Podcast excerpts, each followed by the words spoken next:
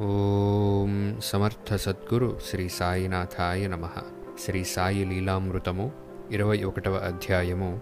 ఈ అధ్యాయం యొక్క శీర్షిక కాలాని కవ్వల బాబా కీర్తి పంతొమ్మిది వందల పద్నాలుగు నాటికి అన్ని దిక్కులా వ్యాపించి ఉదయ సూర్యుని శోభల నానాటికి వృద్ధి చెందుతున్నది.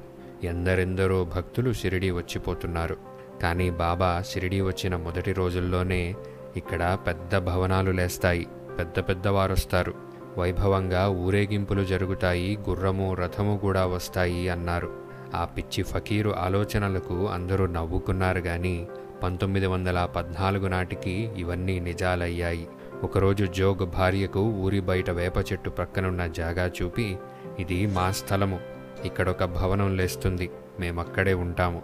పెద్దలు నన్నక్కడ కనిపెట్టుకుని సేవలు చేస్తారు అన్నారు. ఆమెకు ఆ మాటలు అర్థం కాలేదు. బాబా అప్పుడప్పుడు ఉబ్బసంతో బాధపడుతుండేవారు. అది వచ్చినప్పుడు ఆయన ఆహారం కూడా తీసుకోలేకపోయేవారు. సంకల్ప మాత్రాన భక్తుల వ్యాధులు తగ్గించగల ఆయన అలా బాధపడటం చిత్రమే. అనుభవించి తీరవలసిన కర్మఫలాన్ని భక్తులు అనుభవించలేనప్పుడు వారి జబ్బులు ఆయన స్వీకరించేవారు. భక్తులపై తమకు గల ప్రేమను వారికలా తెలిపి వారి భక్తి శ్రద్ధలను బలపరిచి ఆయన ఉద్ధరిస్తారు. అయినా ఆయన ఆ బాధలు అనుభవిస్తున్నప్పుడు చూచిన భక్తుల ఆందోళన నిస్సహాయతలు వాళ్ళల్లోని మానవత్వాన్ని పెంచుతాయి. అంటే వారి యొక్క అస్వస్థత కూడా భక్తులకు శిక్షణే. పంతొమ్మిది వందల పదిహేను సంవత్సరములో ఆయనలా బాధపడుతుంటే చూడలేక పురందరే ఏడ్చేశాడు. సాయి ఎందుకేడుస్తావు మూడు నాలుగు రోజులలో తగ్గిపోతుంది.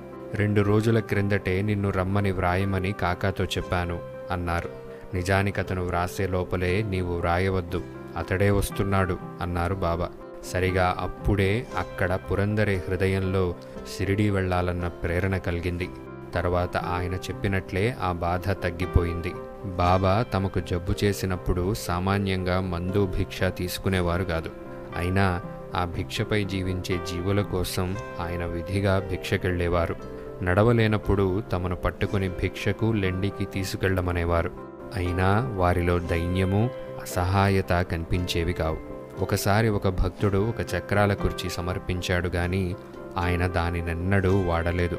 అరుదుగా ఆయనే చికిత్స చేసుకునేవారు. ఒకసారి కండ్ల కలక వస్తే మిరియాలు నీటిలో నూరి ఆ ముద్దను కళ్ళల్లో పెట్టుకున్నారు. త్వరలో ఆ బాధ తగ్గిపోయింది. ఒక్కొక్కప్పుడు మలబద్ధకానికి సోనాముఖి కషాయం కాచి భక్తులకిచ్చి సాయి కూడా సేవించేవారు. పంతొమ్మిది వందల పదహారు సంవత్సరంలో ఒక వింత జరిగింది. విజయదశమికి వచ్చిన భక్తులతో షిరిడీ వీధులు కిటకిటలాడుతున్నాయి. నాటి సాయంత్రం అందరూ పూజాద్రవ్యాలు తీసుకుని మేళ తాళాలతో ఊరి పొలిమేరకు వెళ్ళి సీమోల్లంఘనము పూజ చేసి వస్తున్నారు. పూర్వం రాజులు ఆ రోజున దిగ్విజయానికి బయలుదేరి పొలిమేరలు దాటేవారని చెబుతారు. అందరూ సెమీపత్రము ఆలింగన నమస్కారాలు ఇచ్చిపుచ్చుకొని పాత ద్వేషాలు మరచి నాటి నుండి పరస్పరం ప్రేమభావం వహిస్తారు. అలా సీమోల్లంఘనం చేసి అందరూ తిరిగి వస్తుండగా బాబా ఉగ్రులై తమ తలకున్న రుమాలు కఫ్ని లంగోటా తీసి ధునిలో పారేసి అగ్ని కణాల వంటి కళ్ళతో మసీదు ముంగిట నగ్నంగా నించున్నారు. వారిలో ఒక దివ్యమైన వర్చస్సు ప్రస్ఫుటమైంది.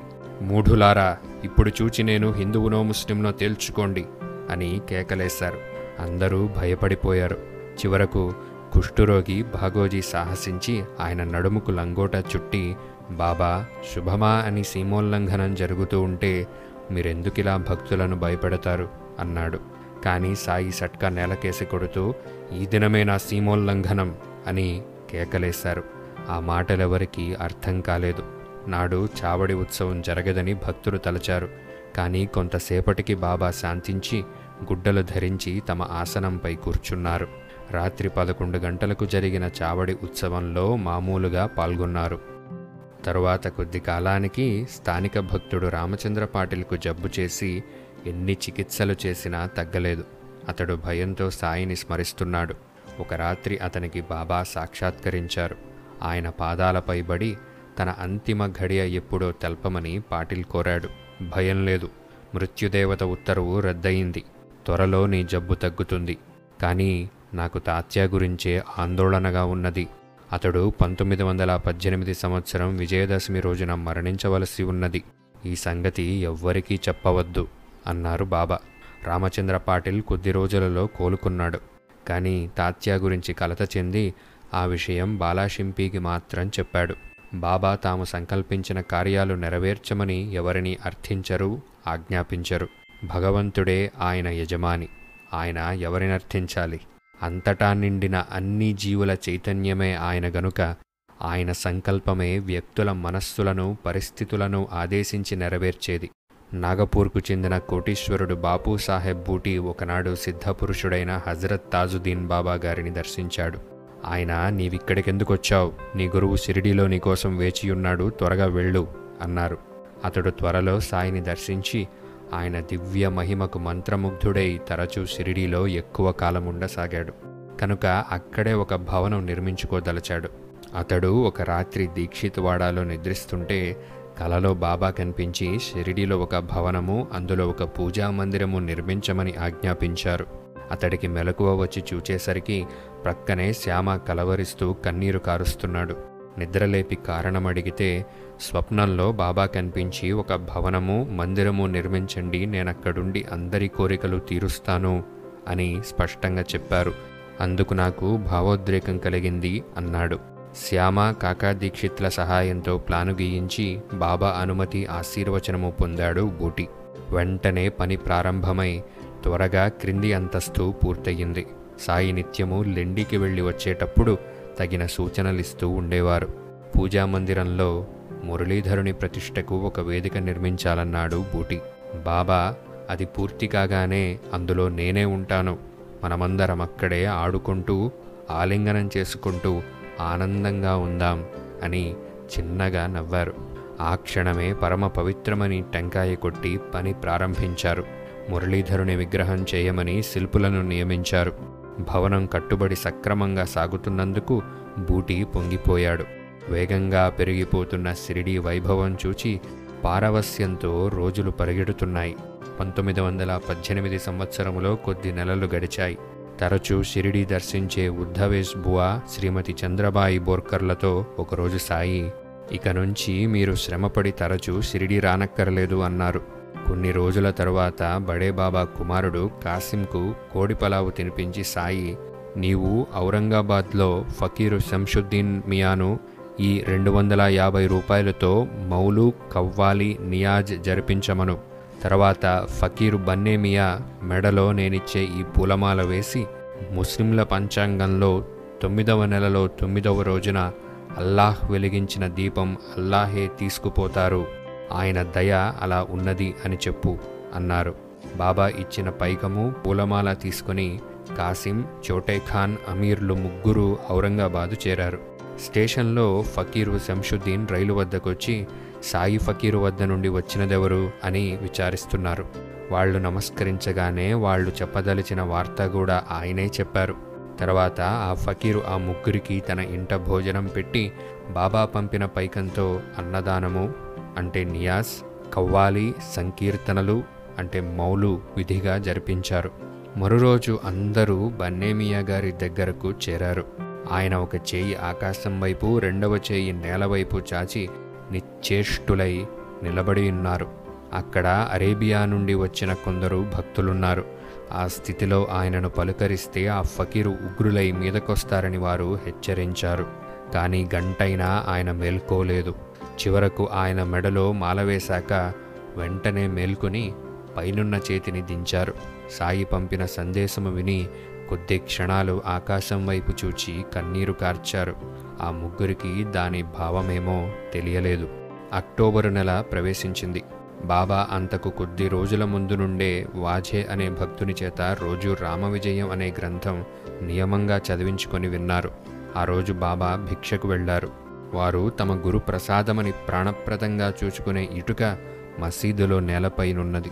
నిత్యము దానికి మహల్సాపతి కాశీరాం షింపీలు అభిషేకము పూజ చేసి ధుని దగ్గరనున్న స్తంభం పక్కన పెట్టేవారు. ఆనాడు మాధవ్ ఫస్లేక్ మసీదు చిమ్ముతూ దానిపై దుమ్ము పడకుండా చేతిలోకి తీసుకోగానే అది జారి క్రింద పడి విరిగిపోయింది. సాయి కోపిస్తారని ఫస్లే భయంతో వణికిపోయాడు. కొద్దిసేపట్లో సాయి రానే వచ్చారు. విరిగిన ఇటుక చూచి కోపించలేదు.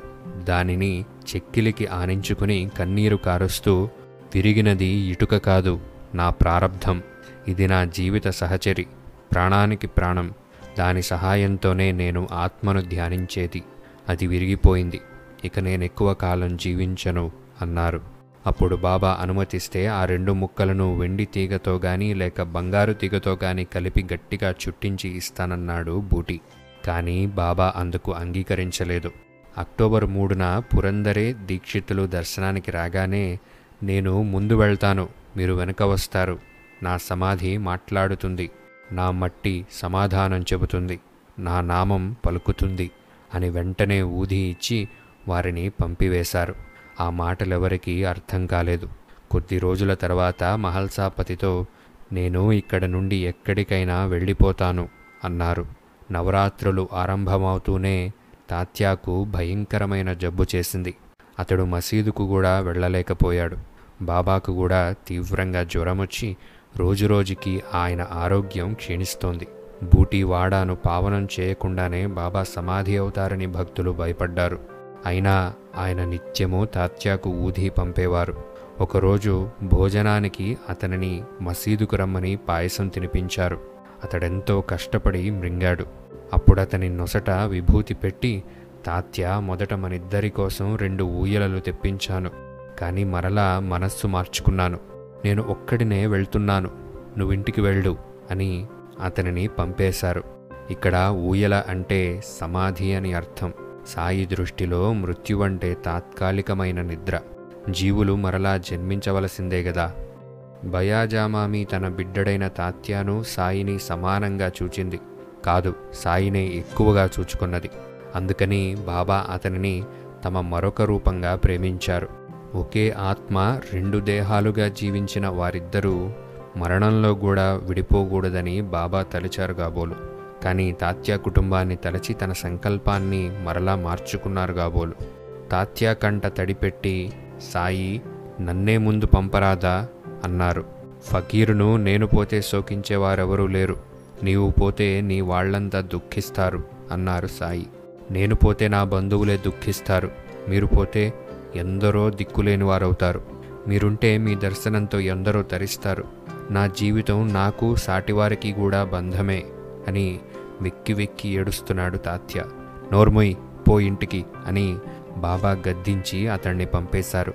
కాలఫలకం మీద ఆయన తిరుగులేని శాసనం వ్రాసేసి చెమ్మగిల్లిన కళ్ళతో ఇంటికి వెళుతున్న తాత్యాను చూస్తుండిపోయారు.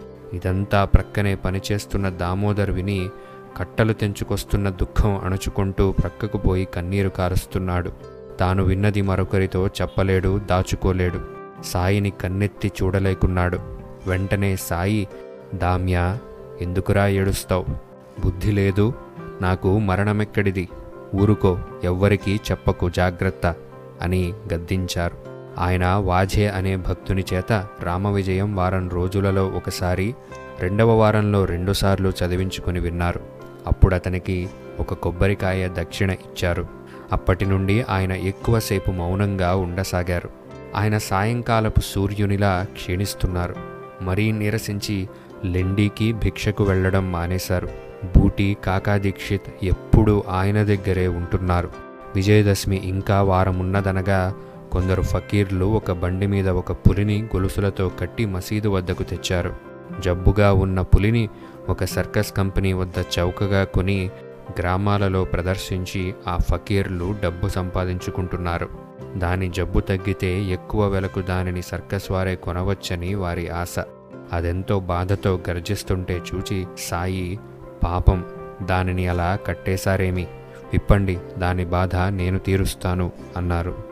ముందు ఆ ఫకీర్లు భయపడ్డారు గాని తర్వాత గంపెడాశతో దానిని విప్పారు. అది మెల్లగా బండి దిగి మసీదు మెట్లెక్కి ఆయన ఎదుటికొచ్చింది. మంత్రముగ్ధయైనట్లు కొన్ని క్షణాలు తదేకంగా ఆయనను చూచి వారి చూపులకు తట్టుకోలేక కాబోలు తలదించుకున్నది. బాబా పాదాలు వాసన చూసింది. మూడుసార్లు తోకతో నేలను కొట్టి అక్కడే పడి ప్రాణం విడిచింది. అదెక్కడ పుట్టిందో గాని మహాభక్తునిలా సాయి పాదాల వద్ద శాశ్వతంగా దుఃఖ నివృత్తి పొందింది. ఫకీర్లకు ఆ నష్టం కొంతైనా భర్తీ చెయ్యాలనో ఆ రూపంలో ఉన్న ఆ భక్తుణ్ణి తమ చెంతకు చేర్చి మేలు చేసినందుకు బహుమానమో గాని సాయి వారికి యాభై రూపాయలు బహూకరించారు. ఆ మృగరాజు వలనే సాయి మహారాజు కూడా. రుణానుబంధం వలన తమపై ఆధారపడిన జీవులను అంతటి రోగ బాధలోనూ పోషిస్తున్నారు. దానివలనే ఆయన కూడా ఇక విడుదల విశ్రాంతి కోరడానికి చిహ్నమన్నట్లున్నది ఈ సంఘటన.